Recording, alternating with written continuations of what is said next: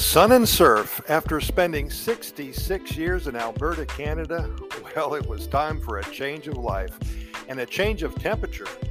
Ken and Bonnie, they were hardy souls. They loved to spend their free time hiking in the deep forests of Canada and Montana with snowshoes. They embraced the cold weather, the freezing temperatures, and the mountains of snow and ice. Their blood ran thick, but they were getting tired of it. About ten years ago, they started planning trips to tropical areas of the world. They visited the Bahamas and Miami and Jamaica, Aruba, Colombia, Bali, Hawaii, Costa Rica, of course. Then nine years ago, eight years ago, seven years ago, well, they returned every year to Costa Rica. They were slowly falling in love with the warm weather, the tropical beaches, the rainforest hikes, the amazing ticos and ticas, the wildlife, and the flora. They loved to birdwatch, and there were many places to do that. One of their favorite areas was the Monteverde Cloud Forest. Be sure and Google that. They once saw a resplendent quetzal in the wild, and it changed their lives. They knew that retirement was only a few years away, and they started planning their getaway, their escape. Enter COVID and all of that mess. It set them back a year or two, but they simply spent that time planning their escape. They started selling off their earthly possessions, getting rid of their winter clothes, their boots, and their snowshoes. No need for snow skis in Costa Rica either. Then the magic day came upon them in January of twenty twenty-three. They left Alberta with only three suitcases and a fistful of money. Their cold lives ended abruptly that day. And that evening, they started their new lives in Costa Rica, the land of Pura Vida.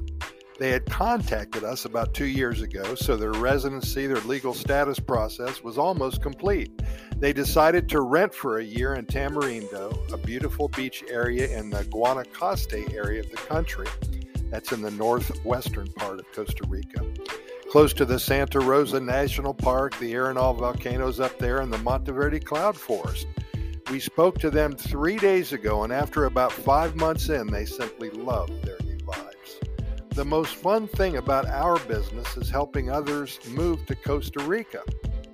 And of course, we get to hear all of the success stories of our clients, and we share them with all of you through our YouTube channels, our podcast channel, and our hundreds of short stories. We're so happy for Ken and Bonnie.